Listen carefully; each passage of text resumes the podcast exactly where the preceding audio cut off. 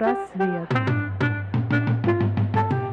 Всем привет, это подкаст «Психпросвет» о психике, бессознательном и современной психологии от экспертов в своей области. А вести этот подкаст будем мы. Ирина Шибаева, врач, психолог, психоаналитик с 13-летним опытом, руководитель и основатель Центра «Потенциал». И Сергей Васин, психолог, психоаналитик и филолог. В подкасте мы найдем ответы на вопросы «Кто мы?», «Почему мы страдаем?», «Что такое психика?» и существует ли оно, пресловутое психологическое здоровье. Ну что ж, дорогие друзья, мы всех приветствуем, наших постоянных слушателей, и тех, кто, может быть, первый раз нашел наш подкаст и заинтересовался темами, которые мы здесь обсуждаем, и гостей, которых мы здесь приглашаем и расспрашиваем на темы, которые нас интересуют. Сегодня у нас в гостях человек удивительный. Философ, Учитель русского языка и литературы, я не побоюсь так сказать, просветитель, потому что тоже наш коллега, который занимается подкастами, популяризацией знания как такового, несет слово в массы. Это Виктор Блынский. Виктор, расскажите немножко о себе. У нас многие гости рассказывают свою такую краткую биографию, как они вообще пришли в профессию, почему выбрали именно эту специализацию, почему философия, почему не какая-то другая гуманитарная область. Ну, как Сергей верно заметил, что я занимаюсь педагогикой в первую очередь, то есть вожу детей за руку, да, может быть, конечно, за нос, но в то же время педагогика – это очень тонкая наука, именно практическая не только одна теория, да, здесь, а именно вовлеченность в какой-то процесс. С раннего детства меня очень сильно волновали вопросы морали, нравственности и религиозные вопросы, конечно же. Без них никуда, о существовании Бога. Моя мама была учителем математики и по совместительству вела астрономию. И в ранние детские годы, я родился в сельской местности, так скажем, меня очень убивала, прям даже заставляла плакать в какой-то момент мысль о бесконечности Вселенной. Я не мог поверить, как Вселенная может быть бесконечной. Мне постоянно задавался вопрос, ну сказали так в учебнике по астрономии, что Вселенная бесконечна. И я постоянно ломал голову, да, и так или иначе, ну, мне приходилось искать ответ с детства самого.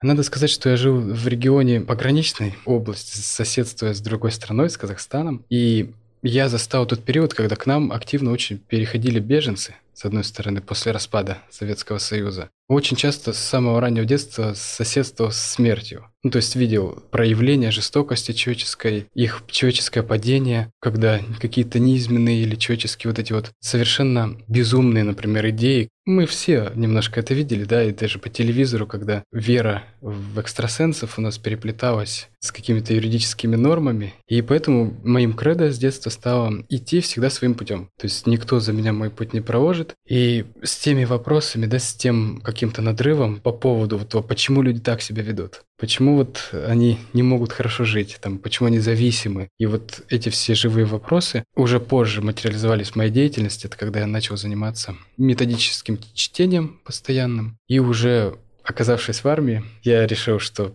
буду заниматься философией и психоанализом, либо не буду заниматься ничем. Через несколько лет я увидел у Делеза есть подобное высказывание. Тогда я решил, что буду философом, либо не буду никем.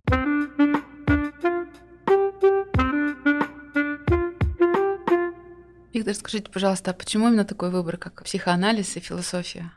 Мне всегда удивляло, почему не совпадение слова человеческого с его поступком происходит. Почему сам субъект не совпадает со своим намерением, то есть с тем, на что направлено его высказывание.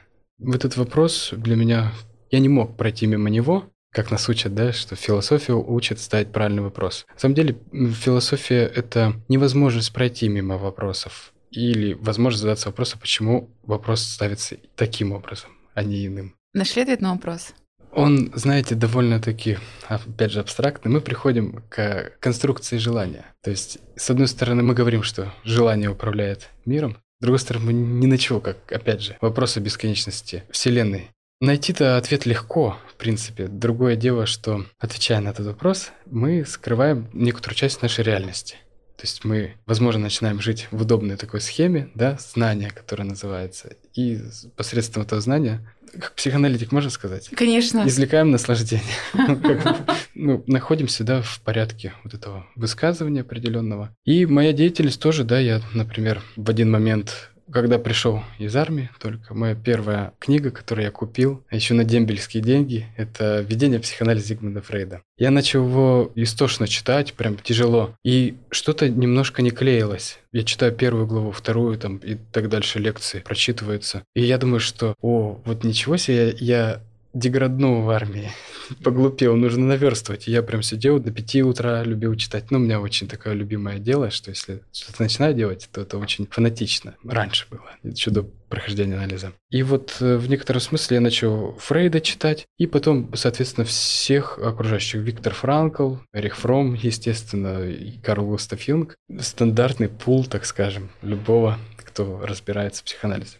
Уже потом я поступил на философию и в определенные попал условия, в которых моя речь оказалась не просто продуктом этого университета, а в некотором смысле критикой этой ситуации, которая воззвала к жизни как бы меня. И мне приходилось занимать такую двойственную позицию. С одной стороны, она уникальная, очень схожая, я называю, с марксовской позицией, что одна голова набрасывает критику, да, а другая голова ее воспроизводит на собственном опыте. Поэтому вот эта двойственность, опять же, пограничность, да, каких-то состояний, она вот приводит к определенному состоянию ума, исходя из которого, ну вот нужно дать себе отчет в происходящем. Но понимаешь, что нельзя ответить, что происходит. Но все-таки вот эта работа желания, опять же, двойственности, она как бы и призывает к жизни вот работу вот эту аналитическую. То есть мы постоянно вынуждены расчерчивать вопросы эти и анализировать. Ирина, вопрос к тебе. Тебя Неожиданно. мысль такая посещала, что Вселенная бесконечна, и как ты вообще к этому относишься? Конечно, посещала я вообще, когда Виктор говорила про астрономию. Астрономия была моей любимой наукой, хотя в школе тогда ее уже не преподавали в 90-е годы, но я перечитала все возможные атласы, энциклопедии по астрономии, и для меня было очень сложно представить, что как это она безгранична, но потом, когда познакомились уже с другими теориями, что множество вселенных, мне кажется, нашему сознанию это невозможно как раз объять и как-то понять. Ну, пугает это? Нет, мне кажется, скорее приносит успокоение. Успокоение, что есть еще нераскрытые вопросы, да? Ой, вот мне кажется. Я вообще человек такой достаточно романтичный. Мне кажется, что когда их еще много, этих вселенных, и тем более, когда есть еще теория о том, что есть дублирующие вселенные, где мы в другой реальности, но мы проживаем альтернативную реальность. Я люблю фантастику, мне кажется, это просто супер. Это отлично, и можно как раз погрузиться туда, помечтать, пофантазировать. Кстати, Сережа, а как ты относишься к этому? К тому, что Вселенная бесконечна? Да. Ну, меня это, с одной стороны, пугает, конечно, с другой стороны, это успокаивает, наверное, даже в какой-то степени, что все-таки это... А если бы она была конечна, то... Было бы еще страшнее, мне Да. кажется. Мне кажется, что невозможно представить, что Вселенная как раз конечна. Я бы сказала так, что где-то есть конец этой Вселенной, хорошо. А дальше что вот? А где она находится, в каком пространстве? Мне кажется, что мы пока действительно вот объять эти моменты не можем. Мне проще предполагать, что есть множество Вселенных.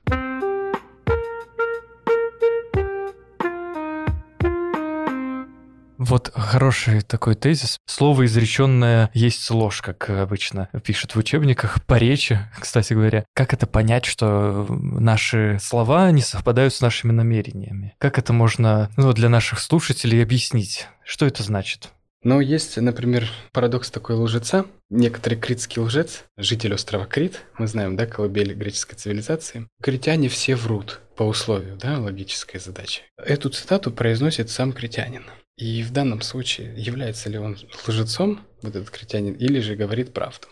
А субъект, вообще он всегда врет. В любом случае, даже если он думает, что он говорит правду, он всегда врет. Почему так устроено? На самом деле очень сложная конструкция, я бы не потянул сейчас груз взять. Можно дать такую э, установку, что сам по себе мы люди, мы приходим как бы в язык. Он существует до нас, конструкции логические существуют до нас. Мы лишь делаем какой-то выбор этих комбинаций. То есть мы в некотором смысле являемся подчиненными языка. То есть язык не в его популярном да, значении, а язык как некоторая установка, которая делает человека человеком. То, что кардинально человек отличает от животного. Стандартное такое определение, что человек отличается от животных ничем, он в себе несет все черты животного, но у него вот только есть еще язык. Именно поэтому, наверное, у него плоские ногти, как там определил Платон. И вот э, мы приходим в этот мир языка, и нас он как бы захватывает. Мы помещаемся в некоторые ценности. Мы существуем, то есть наша душа, так скажем, еще до нашего биологического появления на свет. Нас же родители всяко могут ожидать или не ожидать, да, кого-то планировали, кого-то не планировали, кого-то, может быть, наши предки планировали. Думали о нас, то есть помещали нас в определенную перспективу, так скажем. И мы родились и стали некоторыми наследниками этого языка.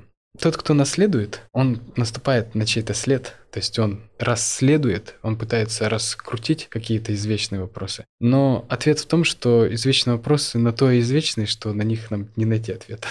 Но я немножко здесь закрутил, мы говорили об лжи. Хорошо, давайте вернемся к тому вопросу, который был задан на самом деле. Почему люди врут? Да. Я не знаю на самом деле, я же не всемогущий.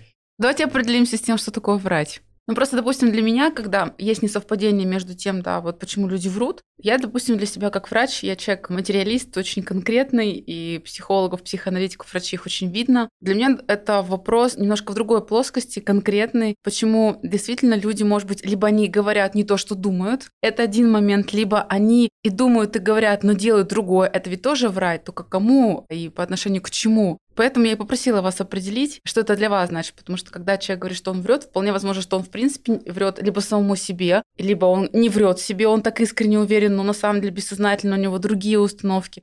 Про вранье тогда скажем. Но как лаконист должен я вводить термины субъекта расщепленного и перечеркнутого. То, что есть, с одной стороны, субъект высказывания, а с другой стороны, тот, кто непосредственно существует. И Лакан, например, почему мне удобно через Лакана говорить? Потому что я философскую традицию как бы изучал специальным образом. То есть и читал, да, например, положение Рене Декарта, основателя современной теории вообще, да, нашего мозга, теории души там, да, и так далее. И у Декарта есть такое интересное положение на уровне текста, можно это прочитать где он в одном месте говорит, куда бы я ни вошел, в какой бы дом, в какое бы место я ни прибыл, я всегда буду принимать ну, такой быт, так скажем, этих людей, их установки, их ценности. Но уже буквально через две страницы, да, он говорит, что я буду во всем сомневаться, я буду все оставлять под сомнение. Меня так просто не проведешь. И вот это в некотором смысле несовпадение, да, первый уровень мы назовем публичной речи, то есть высказывание более корректное, да, с одной стороны, как Декарт, он действительно как такой человек слова, человек действия, да, там человек поступка, можно даже сказать. В одном месте он говорит искренне и честно, но в то же время сам с собой противоречит, потому что у речи не один смысл – то, что мы сообщаем. И в психоанализе это становится вполне заметно, когда человек говорит об одном, но на деле он проговаривает нечто другое, то есть проговаривает, что мы называем симптом свой. Условно скажем, что есть субъект феноменологии, а есть субъект экзистенции.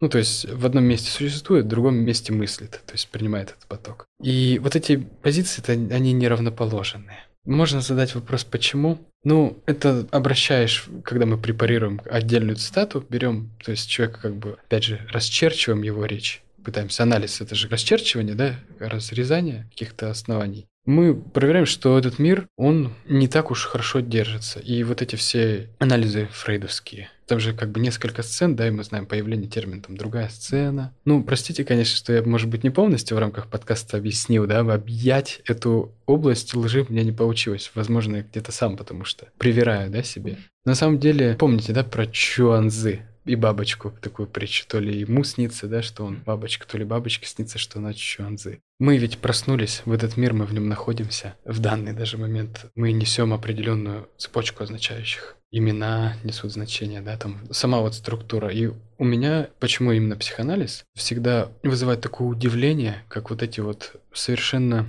какие-то, может быть, несущественные вещи на одной оси проявляются в нашей повседневности и определяют нас. То есть, с одной стороны, это шок, то, что мир детерминирован, даже какая-то сверхдетерминация есть в нем полная, тотальная, то есть ни влево, ни вправо. Но он детерминирован, опять же, не тем образом, который стоит в рамках дискуссии о свободе воли и несвободе воли. В общем, заставляет задуматься.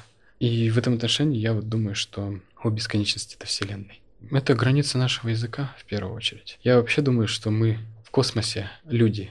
Мы одни, не существует других каких-то зеленых человечков. Мы как бы существуем, и существует у человека творчество, вот это возвышенное, что-то великое. И вот Сергей, Ирина, кстати, это ваша тема была, которую вы задали, про будораживого, да, с одной стороны, а с другой стороны, как бы успокаиваемого. Я слышу вас, и вы описываете структуру возвышенного кантовского которая, например, стихия, она бурлит, да, например, космос, дыра, она как бы вот-вот поработит нас. Вы про романтизм сказали, вот, вы ввели термин, это замечательно. И, с одной стороны, опять же, наблюдая возвышенное, мы пугаемся его, ничего не понимаем, соответственно. Но в то же время оно нас может как бы успокоить, приводит в какое-то состояние. Человек, знаете, переживая сильные состояния, какие-то критические, многие люди, кстати, умеют сохранять контроль в таких вот ситуациях критических.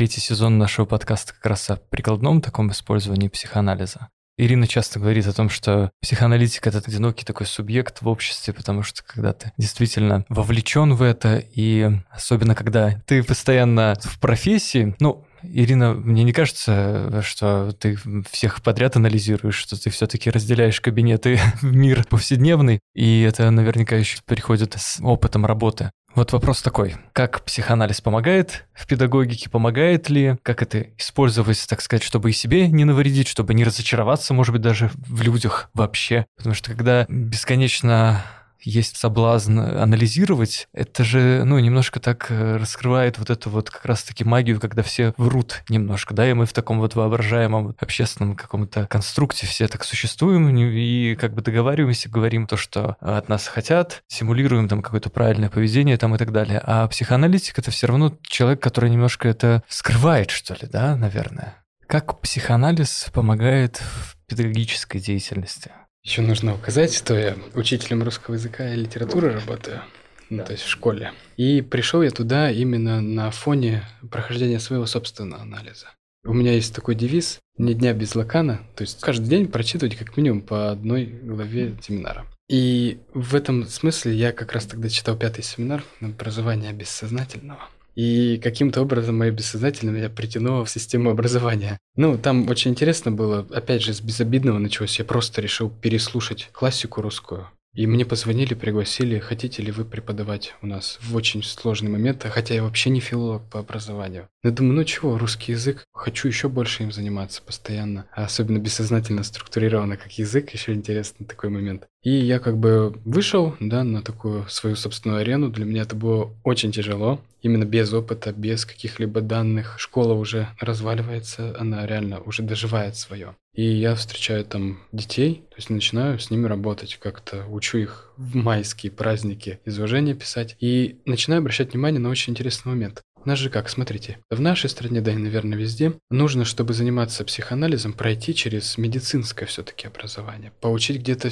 плюс-минус опыт этот. Я, как обычно, пошел своим путем, мне пришлось им идти. И, ну, насколько это корректно, да, но я обращаю внимание именно на детскую структуру психики, именно ее формирование. И вот когда я к вопросу Сергея, да, занимаясь психоанализом, например, проверяю домашнее задание, когда дети пишут какое-то сочинение или изложение, там уже, правда, знаете, информация, конечно, секретная, в рамках этики останется, но просто видно, когда ребенок что-то сочиняет, когда он прописывает свою домашнюю ситуацию стандартно, прям сразу видно, что у ребенка, и даже на этом уровне можно уже выявлять, там, да, там, вмешиваться, не вмешиваться. И вот э, интересный момент, там, когда девочки, например, пятый класс, они занимаются письмом, и там вот была сцена насилия. Нужно именно насилие описать для каждого пятиклассника. Там задается задание по картинке, там что-то папа упал, ударил, маму придавил, там ребенок. И вот девочка, интересно, в один момент изобрела такое, что она стала называть не мама, а папа, потому что там даже вплоть до метафор дети описывают, именно видно, что они приносят свою домашнюю ситуацию. То есть этого нету, они как бы по картинкам сами воспроизводят. Девочка изобретает, ну, со скетом, сакура, вот эти вот безобидные совершенно вещи, избегает насилия. То есть я как психоаналитик смотрю, вау, как интересно работает структура. То есть ребенок поставлен перед фактом насилия, он вынужден как бы это фантазму своему воспроизводить, он не хочет это делать, он изобретает новое письмо, изобретает персонажей, вот этот феномен фанфика, да, допустим он дорабатывает и вполне нормально уживается вот э, со своим симптомом. Ну, то есть не вызывает у него стрессовых состояний его симптомы, вот именно в процессе вот этой творческой переработки. Также с многими там вполне очень, знаете, космические, творческие какие-то моменты на уровне описок у детей. Вот, например, девочка была, пишет П как Л, ровно один в один. К чему бы это? То есть вообще не похожие буквы, нисколько. Мы с ним чуть-чуть позанимались. Я ни в коем случае не стал дикого анализа, там что-то говорить, там вот у тебя здесь это. Ни в коей мере это всегда в моей только голове. Еще надо сказать, что эту девочку как булили немного, да? Все разрешилось. Там буквально на уровне одной буковки бывает у людей проблемы. Не то, что какой-то там комплекс проблем, а вот то, что вот какая-то одна буковочка бывает застрянет и не дает спокойно жить и у многих так. Это в этом смысл психоанализа, что ты ищешь вот эти вот камни преткновения, проблемные места, они прорабатываются, и уже потом, ну, как бы симптом, мы научаемся с ним уживаться. Не говорю, что он пропадает. Ну и вот и по педагогике я сейчас занимаюсь с детьми-инвалидами, так получилось. На домное образование мне приходится также заниматься. Ну, я вижу в этом миссию высокую, именно в плане вот примера то есть показывать всем. И это меня вдохновляет на новые искания. А вообще, да, что занимаюсь педагогической деятельностью, как в поле выхожу. Вот это мое поле. То есть мне закрыт доступ к медицинскому, да, например, не возьмут меня в специальное заведение, да, для нервнобольных. Но я иду вот своим путем через педагогику, через исследование. Там очень много материала на самом деле, очень много наблюдений. И параллельно это все, если с чтением идет, и если еще когда есть с кем поделиться, то это очень плодотворно. И даже, может, какие-то основания для дальнейшего мышления. У меня прям даже такой вопрос. Что с девочкой-то в итоге? Ее перестали булить? Ну, я не узнал эту девочку на следующий год. Другая особа была совершенно. То есть э, стиль, все поменялось. Ну, я не могу сказать в лучшую или худшую сторону. Тут не ясно. Я просто с этим коллективом работал, может, еще поэтому перестали булить. С коллективом детей? Ну да, да. То есть тогда я работал с коллективом, а сейчас индивидуально. Ну и вот и психоанализ скромным образом проходит также. Вообще очень интересно, мы всегда вначале говорим, почему мы страдаем, да, вот здесь как раз-таки прям такой ключ к избавлению от страданий таких вот. Для многих, мне кажется, это прям интересно может быть. И немножко хочется вот секретик, так сказать, этот какая там была проработка с этой девочкой. Меня прям вообще захватила эта история, что в этом есть такое. Что-то магическое. Да. Вот как проработали, что там, э, как говорится, какие психоаналитические техники? На самом деле были не психоаналитические техники. Ну, просто сказал, некоторые прописи дал. ПЛ, буквы две, их в связке, например, плавать. Но она и прописи сделала эти и запомнила. Столкнул вместе вот эти означающие, которые у нее сцепились, слепились. Ну и все, ПЛ разлепить, даже ЛП лепить, да, слепливать. А вы не описывали свою работу нигде? Пока нет, но были, в общем-то, устные комментарии. То есть я свою работу больше рассматриваю в регистре речи, нежели чем письмо, потому что письмо меня немножко пугает. Хорошо просто поделиться с коллегами своим опытом. Мне кажется, было бы очень полезно для коллег. Ну да, конечно. Я думаю, что я еще состоюсь как писатель, но пока что я еще читатель, по большей части, можно так сказать.